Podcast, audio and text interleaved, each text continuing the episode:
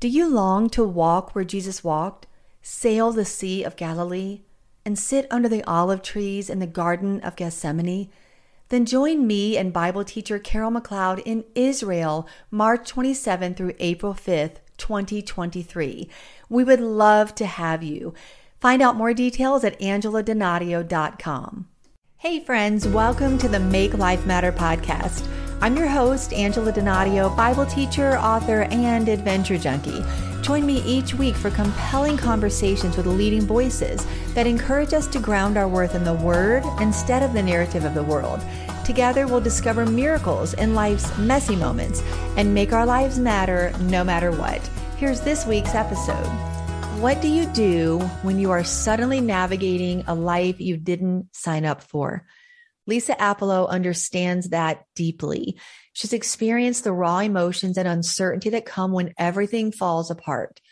Lisa went to bed married and she woke up a widow and single mom to seven children. A former litigating attorney, Lisa now is a speaker, a writer, a Bible teacher who inspires women to cultivate faith in life's storms. So I want you to lean in for this powerful conversation about her story and her new book, life can be good again.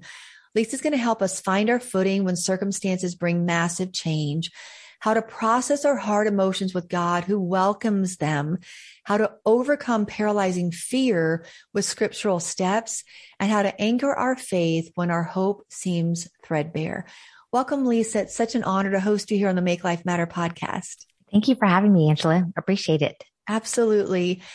Well, you're making your life matter in so many different ways, but foremost to seven humans who call you mom.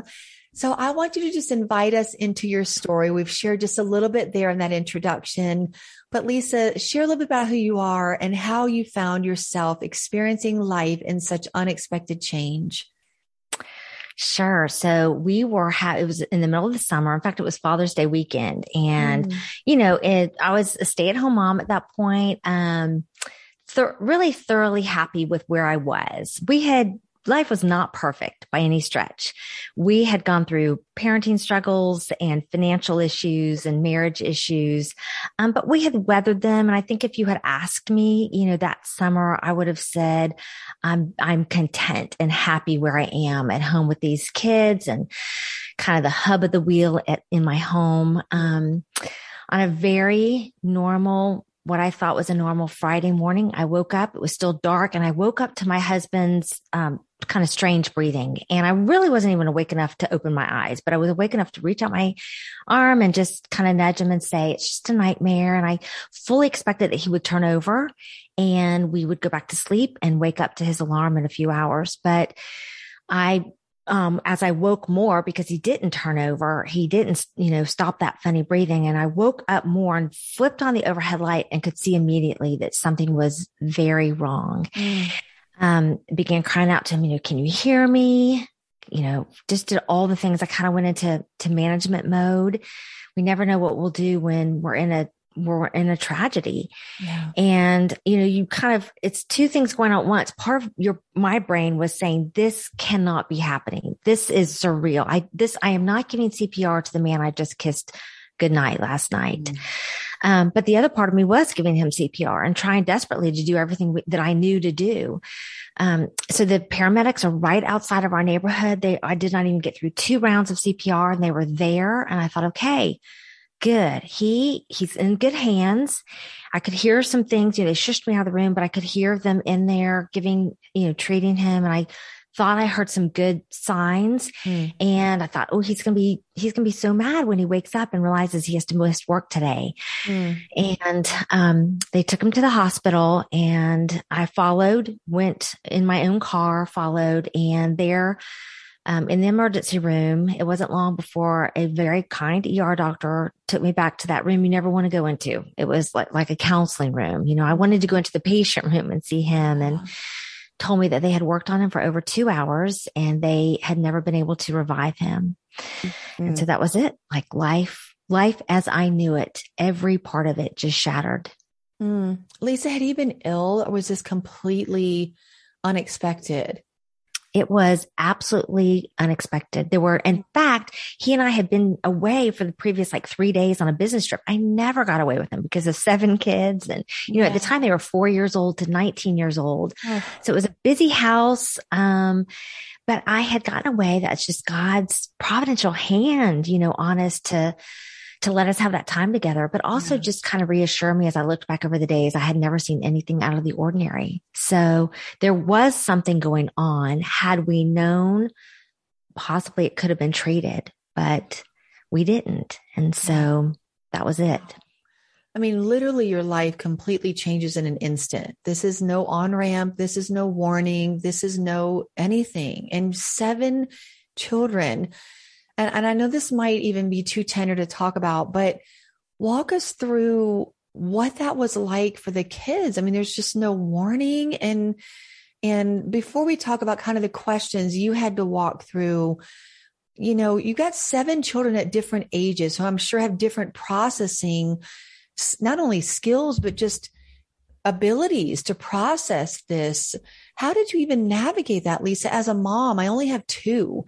How do you navigate handling the emotional spectrum of questions of seven different children at the same time?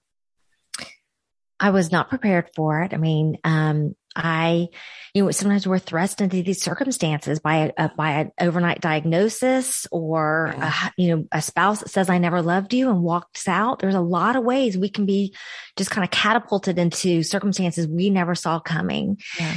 Um, for me, I really became a student all over again of my children and of grief. And I was very naive about grief, but I, you know, I just needed to love them through it. I knew, I did know this. I knew it was important for them to grieve the loss because if they did not grieve it now, then it could come back later in a way that they we didn't want to see it resurface. Wow. And so it looked different for my four year old. Um, you know, they were all sleeping in my room for the first month, right? Sure. but for my four year old, um, she would ask, you know, every day she would say in the middle of just driving in, you know, the van, she'd say, I miss daddy, I miss daddy and kind of break down. And mm. we had the same conversation well over a year. And I think she was just trying to understand the permanency of death for my older ones, you know, it was different. Some of them would talk and speak out, uh, you know, their emotions. Some I had to really keep the conversation open. Mm. Um, that's important for a parent to do is just keep an open conversation, whether you do that through reading books together or just saying, you know, you bringing it up and letting them enter that conversation as they're comfortable. That's so wise. But yeah, we all grieved together. Yeah. And the fact that you said you became a student of your children as you're grieving yourself at the same time, you are loving seven children through this process. And, you know, my husband and I have pastored for about three decades. And what we've seen is that no two experiences are alike. Alike. It doesn't matter if you know death is coming and you are somewhat prepared or it or it like you said you're cat you're catapulted into this unexpected event and situation in your life grief is not linear. It doesn't look the same. It's kind of like childbirth. It just is varying from person to person. And so holding space for others people's grief experiences that look different than ours and for you really having to do that with seven different people at the same time in addition to yourself that's extraordinary resilience that you are 10 years now from this life changing moment in your life. I'm sure, Lisa, in those days, weeks, months, and maybe even years to follow, you faced some, some hard questions. Those are questions of where were you, God, or why did this happen? And and just so many things that you might have having to rest the impossible questions I'll call in like that really don't have the answers, but we ask them anyway in our pain. And I know God welcomes them. So how did you process your hard emotions that followed this with God? I, you know, I asked what now? That was a big question because mm. life, my future was a big blank, bleak whole. And honestly, if I even could have imagined what was in the, because, you know, with the death of Dan was also the death of our dreams, mm. the rhythm in our home, our plans for the next week, just all of that gone. My expectations of what life would look like, you know, over the next year or five years. Um, but you know, I also ask God, and I think this sometimes, you know, when we're in loss, it reveals where we have misplaced our hope. And mm. one of those that I did not even realize, I mean, I think I would have said I was trying to trust God with all of my heart. But you know, we had this large family. We didn't start out wanting it that way. We had kind of, you know, God had led us there on a, on, on a journey. And I think I had this assumption that if God gave us these kids and I was, you know, older when I had my last two, that surely he would let us live to see them raised. Mm. And so there was a lot of questioning, like, you know, I felt like my trust might look foolish to other people looking at our family. Um, and I, you know, had to wrestle through that and realize very quickly there was no deal. God had not made that deal. He, his call to trust him for our family size was a call to trust him, mm. not an outcome. But yeah, I think for the, for the hard emotions, we need to understand that, um, our emotions are not only safe with God, but safest with God. Oh, and they may unsettle us. I know they unsettled me and they probably unsettle the people around us, but they do not unsettle God. He knows them. He created us. He created our emotions. And so to take our emotions to him, and I just began a process. It was kind of like an exchange every morning. And this was nothing that I pre-planned. It was li- really just a desperate girl mm. needing hope to make it through and to be able to show up for my kids. And so I would kind of get away in my minivan and just pour out my heart to God, pour out my questions to God, pour out my, my, my fears to God. And then I would kind of end with, but I trust you. Mm. But I trust you. And you're exactly right. They, all of those things, there's no answers to those questions. Yeah. He's not going to give me his five year plan when I'm mm. fearful but just laying that at, at his feet and saying, but I trust you just was enough to give me the hope I needed to go back in and parent my kids. Mm, that's so insightful. I don't even think we realize sometimes, Lisa, that we have misplaced our hope until we have no choice but to see that, you know, and we inadvertently yeah. or subconsciously even kind of make these you know, subconscious bargains with God. Okay, I'm doing this, so this is going to be the outcome. So I just find that to be very insightful. Also, with your question, it wasn't so much looking back.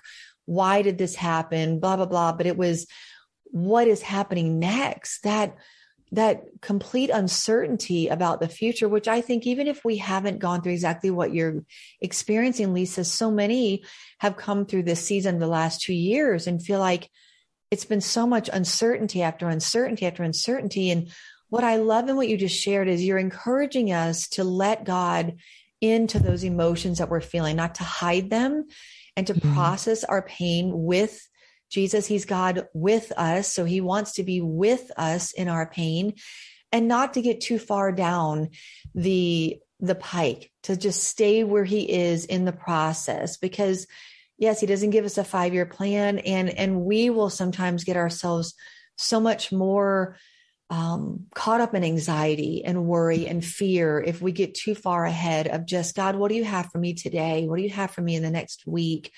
Thank you for sharing just how that process looked like for you.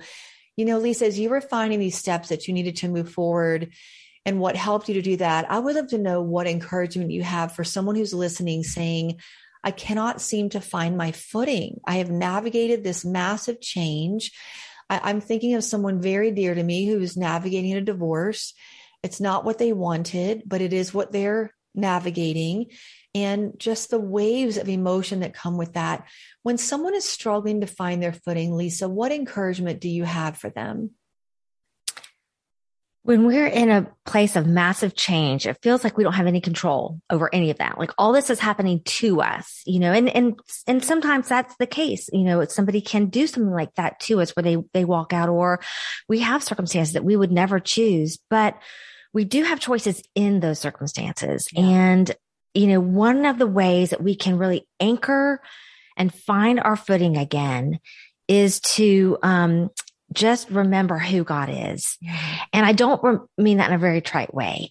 Mm-hmm. Um, for me, that meant getting into scripture every day. Mm-hmm. And I happened to be reading through the Bible in a year. I actually wasn't doing that before, but Dan had been doing it with our church and I had been doing something else. So I was like, I'm already doing my own thing. Y'all do that. After Dan died, I picked up his journal and I just picked up where he was on that day. So we were, they were halfway through the year And it didn't matter if I was in Leviticus. It didn't matter if I was in Psalms. It didn't matter where I was in the Bible. I didn't go hunt up verses that would speak to me or tell me what I wanted to hear. God would meet me on the pages of scripture. Mm. It just became alive and it became my very food. I needed it really more than I needed my food. Mm. And I was just reminded every day of, of who he is and um, how faithful he is in circumstance after circumstance and after circumstance for you know all kinds of people in the old and the new testament. And then all of his promises. I mean, I began to just write these promises in my journal and keep a list of, of his promises and claim them. Some of them I needed for me and for, for my family, but that was, um, you know, a way that we can, that's a way that we can find our footing and begin to, when everything is shifting around us, know that, that God hasn't changed. Yeah. And and it might sound trite for someone when we say the scripture but it, it is. It's the le- it's the living breathing word of god. And god has a way of imparting exactly what our hearts need to hear what our spirit mm. it's, it's just like medicine. It's just going to heal us. It's going to sustain us. It's going to move us forward. So if you're listening and, and you're maybe a beginner to the bible Lisa just gave you one tool that you can use, and that's to dive in chronologically. I love to read the Bible that way. It helps you kind of know the arc from Genesis to Revelation. It's one long love story from God to you. And when you're reading the Bible, a lot of times we think, well, what is it saying to me? And we, we do want to look for application. But what Lisa was just pointing out is first and foremost is what does this say about God? What is this passage telling me about the character of God that he is fully trustworthy. He is the person who's going to love me more than anyone else. And as you said, Lisa, he is the safest. Not only is, it, is he our safe place, but he is the safest place. As you dove into scripture, you do share in your book and it's such a great book, guys. I just want to make sure life can be good again. It came out about a month ago.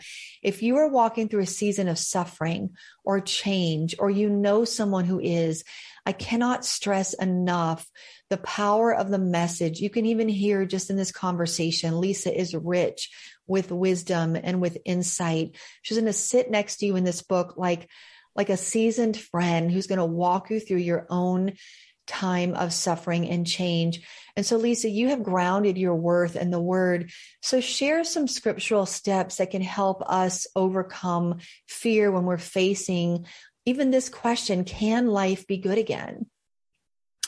fear was huge for me. Mm. I, you know, when something, when the bottom drops out, it really opens the door to all kinds of other fears because I think before I had had garden variety fear, mm. you know, mm. I imagined things happening, but when I really looked at it, it was always kind of far fetched. And, but now like the far fetched had actually happened. In fact, something that wasn't even on our radar had ha- happened. And so these other things didn't seem so far fetched. And, you know, I had fear for my kids, their, their health.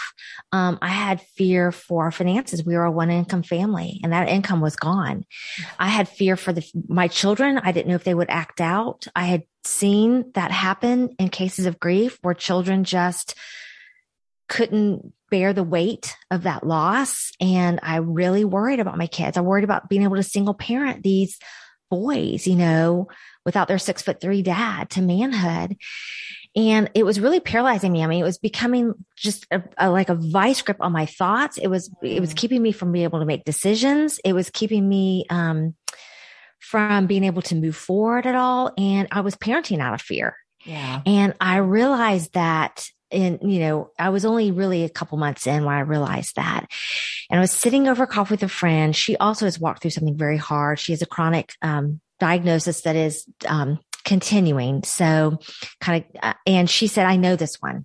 Mm. And she said, she gave me the verse, second Corinthians 10, 5, where it tells us to take every thought captive to the truth of Christ. Mm. And that was the word I needed. It became very practical for me because when I would have a fear and it occurred all day throughout the day, mm. I would stop and I would, the first thing I would do is call out the lie under that fear because all lie is motivated by a, motivated by a fear. Mm-hmm. I mean, excuse me, all fear is, is motivated, motivated, by, by a yeah. lie. Mm-hmm. And so call out that lie that's underneath it. And then I would literally take it captive in my mind. I would think of like a lasso, just taking that out of my mind and being replaced with the truth of scripture, with the character of who God is yeah. or with one of his promises. And it, you know, the more I, it was clunky at first. I had to do it a lot because I was so overwhelmed by fear. But the more I did it, the more I realized fear didn't have such a stronghold on me. Mm. And I began to walk freer. And there's, you know, it's just such a practical tool right there in scripture for us. Mm. I love that word clunky. What an interesting word choice, because I think when we are trying to do these things that scripture tells us, sometimes we give up quickly or thinking, well, something must be wrong with me because it's, it's not coming natural or it's mm-hmm. clunky. Mm. I think that's insightful, Lisa, for us because we have to push past that place. That's not the place to stop. That's the place of learning something new. Think about a child learning to walk. How many times do they fall or they're wobbling or it's awkward or it's uncomfortable? It doesn't feel natural. But, but Lisa is right. The more that you do it, you look back and all of a sudden you think, wait a minute, I'm free from that lie. I'm free from that stronghold. Yeah. I, I have a different perspective on this. And now you're looking at the future differently than what's next with, with fear. It can, it can be filled with hope. What's, what's next? What does life look like for me? And as you look at the landscape of what's in front of you, Lisa, I, I love that you said this in your book and which is so much encouragement for us. Your unexpected future may feel like plan B, but it's God's purposeful chapter two for you as he reshapes your shattered heart. One of the things I love, I'm going to stop before I finish reading the quote. I think I've heard people say sometimes, well, then it was just plan A. Well, I like the way you say it's chapter two. It's a new chapter that he's writing because that can sometimes feel like somehow God's plan A got messed up. No, it might feel like plan B, but God doesn't make any mistakes. He's faithful. He's trustworthy. And so if we look at it as a purposeful chapter two, that's a very different frame to put around suffering, to put around adversity, to put around an unexpected situation, whether that's financial loss, whether that's re- relational devastation, like a dear friend of mine is walking through, whether it's what Lisa has been through of just tragic, unexpected loss. I thought of Job as you were sharing earlier, Lisa, when he said, What I greatly feared has come upon me. Like we have these deep fears that we don't even hardly articulate. And yet it, it, it, came to pass in your life and yet you're still standing and you're strong and you're resilient and you're a testament to the character and the goodness of God. She goes on to say this with each tender, intentional step, you'll see you will not merely survive this, but that life can be good again. So, Lisa, in our final moments here, what is one more piece of encouragement you want to share for those that are looking to anchor their faith when hope seems threadbare, or maybe they're recognizing for the first time, you know what? I think I have misplaced my hope. And now that I, that what I had my hope in is gone, I'm struggling to hold on to hope. Share what piece of advice you would have for people who now are looking forward at a future as now God's purposeful chapter two.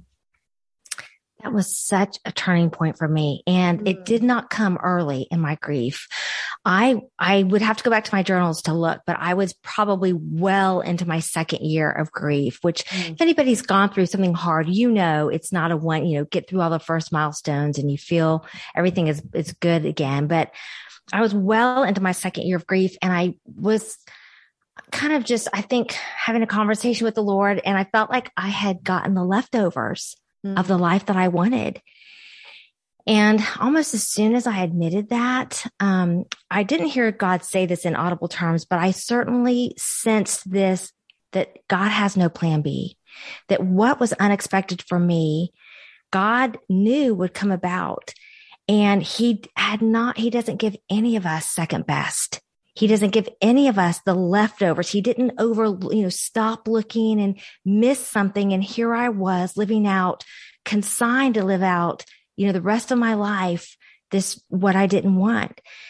And the thing was, so that was a huge revelation to me that, that this was God's intentional chapter two. And as such, it has as much abundance as all the time before. Mm. And I didn't immediately feel that. I didn't immediately feel, you know, all the uh, goodness and the abundance and the plans and the dreams and the fullness.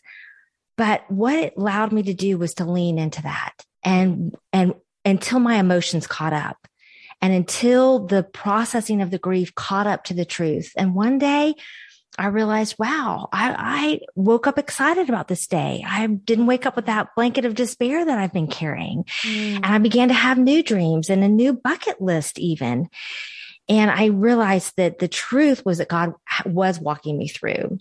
Mm. Um, so yeah, I would uh, just, if anybody is listening right now and you're saying that's good for you, but I, I don't feel it and I'm not there yet. I would tell you to just lean hard on the truth and let your emotions catch up to that.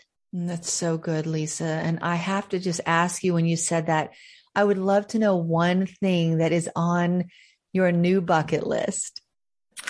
Well, I think travel is on my new bucket list, okay. which, you know, I mean, that might not sound too too fun for anybody, but it's for the longest for time, me. it's exciting. I just I know. I mean, you know, for the longest time, I kind of just stayed home. I felt very vulnerable, honestly, as a mm-hmm. single mom with all my kids. And I was fine letting my kids go and do all their, you know, overseas mission trips and all these things.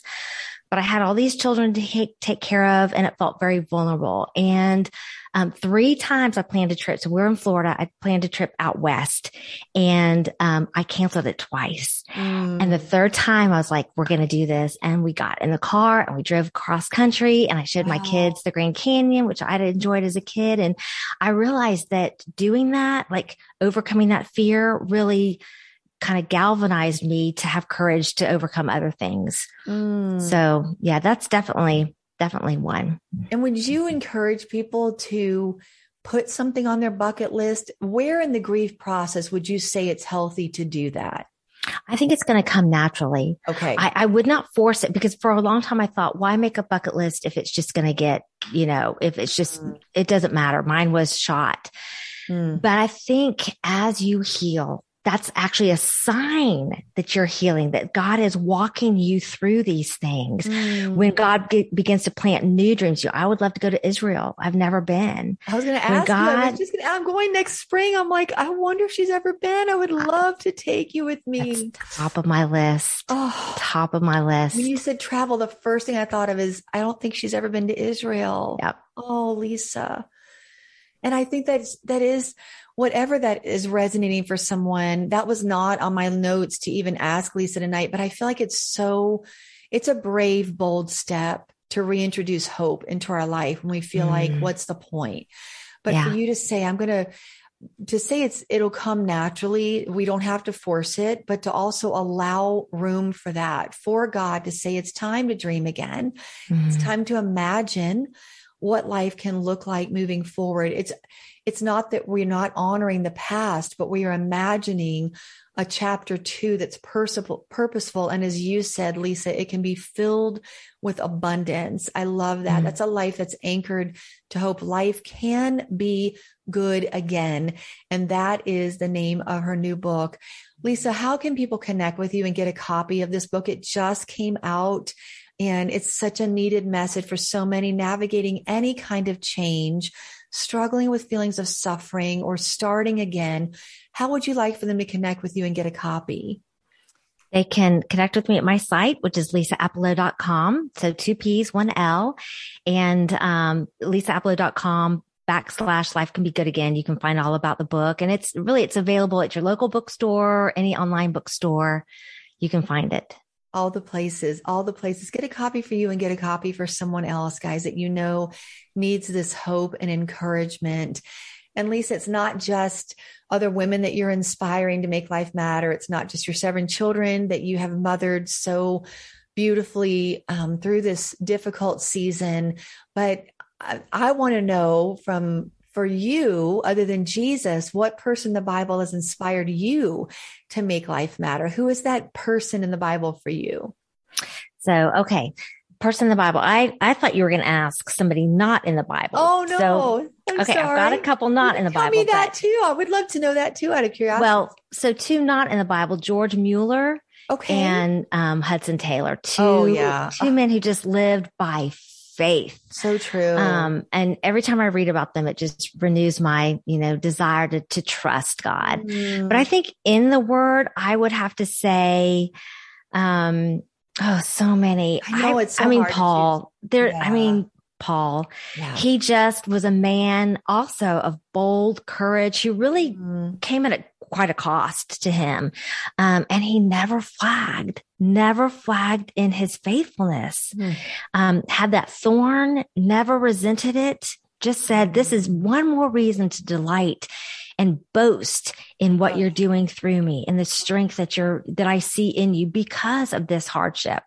Wow. So yeah, I can see why his life, I think his line in heaven will be very long, but for very good reason, because not only is he such a prolific writer, we got a third of the New Testament, but like you said, just his grit, his determination, his resilience to keep going. And, you know, he even said at one point, listen, nobody stood at my side. I mean, I was doing this thing by myself, but God Yeah. came and stood by my side. I'm getting emotional because I feel like there's times that we do feel like we're doing this thing alone. Even if you do have people around you, life can feel very lonely. And to just know that God is never going to leave us, He's never going to abandon us. Nothing catches Him off guard, nothing surprises Him, no amount of change unsettles Him.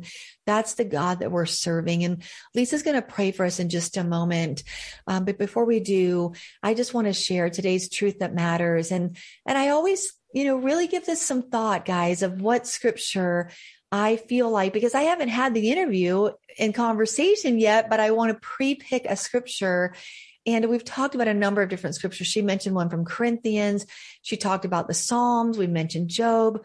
But what kept coming to me, Lisa, as I was praying for this conversation, is that God is our refuge. God is our refuge. I know that He has been your refuge um, Mhm. over and over again. And so I just wanted to leave us with Psalm 144, verse 2. He is my loving God. He is my fortress. He is my stronghold. He is my deliverer. He is my shield in whom I take refuge. That's the God that we can run to tonight. Wherever you find yourself in life, in a season of suffering, in a season of wanting to dream again, of realizing that you've misplaced your hope, whatever has, has resonated deeply with you in this conversation, I just want to encourage you, pick up a copy of Life Can Be Good Again and know, know that life can be good again. God wants you to live in the abundance that Lisa talked about, the miracle of his grace, the miracle of his grace that Paul said, okay, then your grace is sufficient. God said, I'm not going to take the thorn, but I am going to give you my grace, and my grace is going to be sufficient for you. Lisa, you're such a beautiful testament of God's grace. I just want to thank you for choosing obedience over bitterness. And I just pray such blessing and favor over your life because of your choices. I pray favor and blessing over your children Thank and you. the path that all of you have been unexpectedly pushed into and the fact that you chose to pen it on paper. I pray that it's such um, freedom for others. And I know what it's like to put your painful moments on paper. I know it's not easy. So I thank you for that step of obedience. And I pray that it's not only a, a, a blessing to you, but a blessing to so many. So would you pray for us as we end this conversation? I will. Heavenly Father, thank you for being our refuge. Thank you that no matter what storm comes up, Lord, you are with us in it and that we don't walk alone. All through your scripture, you tell us that we are not alone. Lord, your presence sustains us. Your, you have provision for our every need. You have wisdom for every struggle every decision we're making. Lord God, you, um, are our all in all. And I just thank you so much, Father, that um, even when you don't take away the thorn that we beg you to take away, Lord God, that you sustain us just generously. I thank you for the hope that we have in you, Mm. that we aren't consigned to um, hard circumstances, Lord God, but that you bring joy right in the midst of them, that we can see your good hand in, in details all around us and all for us.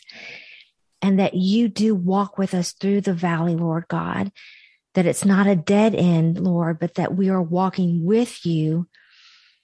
Um, and that you do bring us to a place, Lord God, that you do set our feet on solid ground. You do pick us up out of the pit. You do rescue us because you delight in us. Mm. Lord, we love you with all of our heart and all of our soul and mind, our strength. Help us to love you more. Help us to honor you. It's in your son's precious name that we pray. Amen. Thanks for joining the conversation.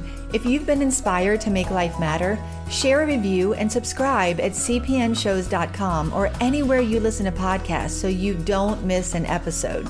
Connect with me at angeladonadio.com, Facebook at Angela Donadio VOV, and Instagram at Angela Donadio. Until next week, let's make life matter.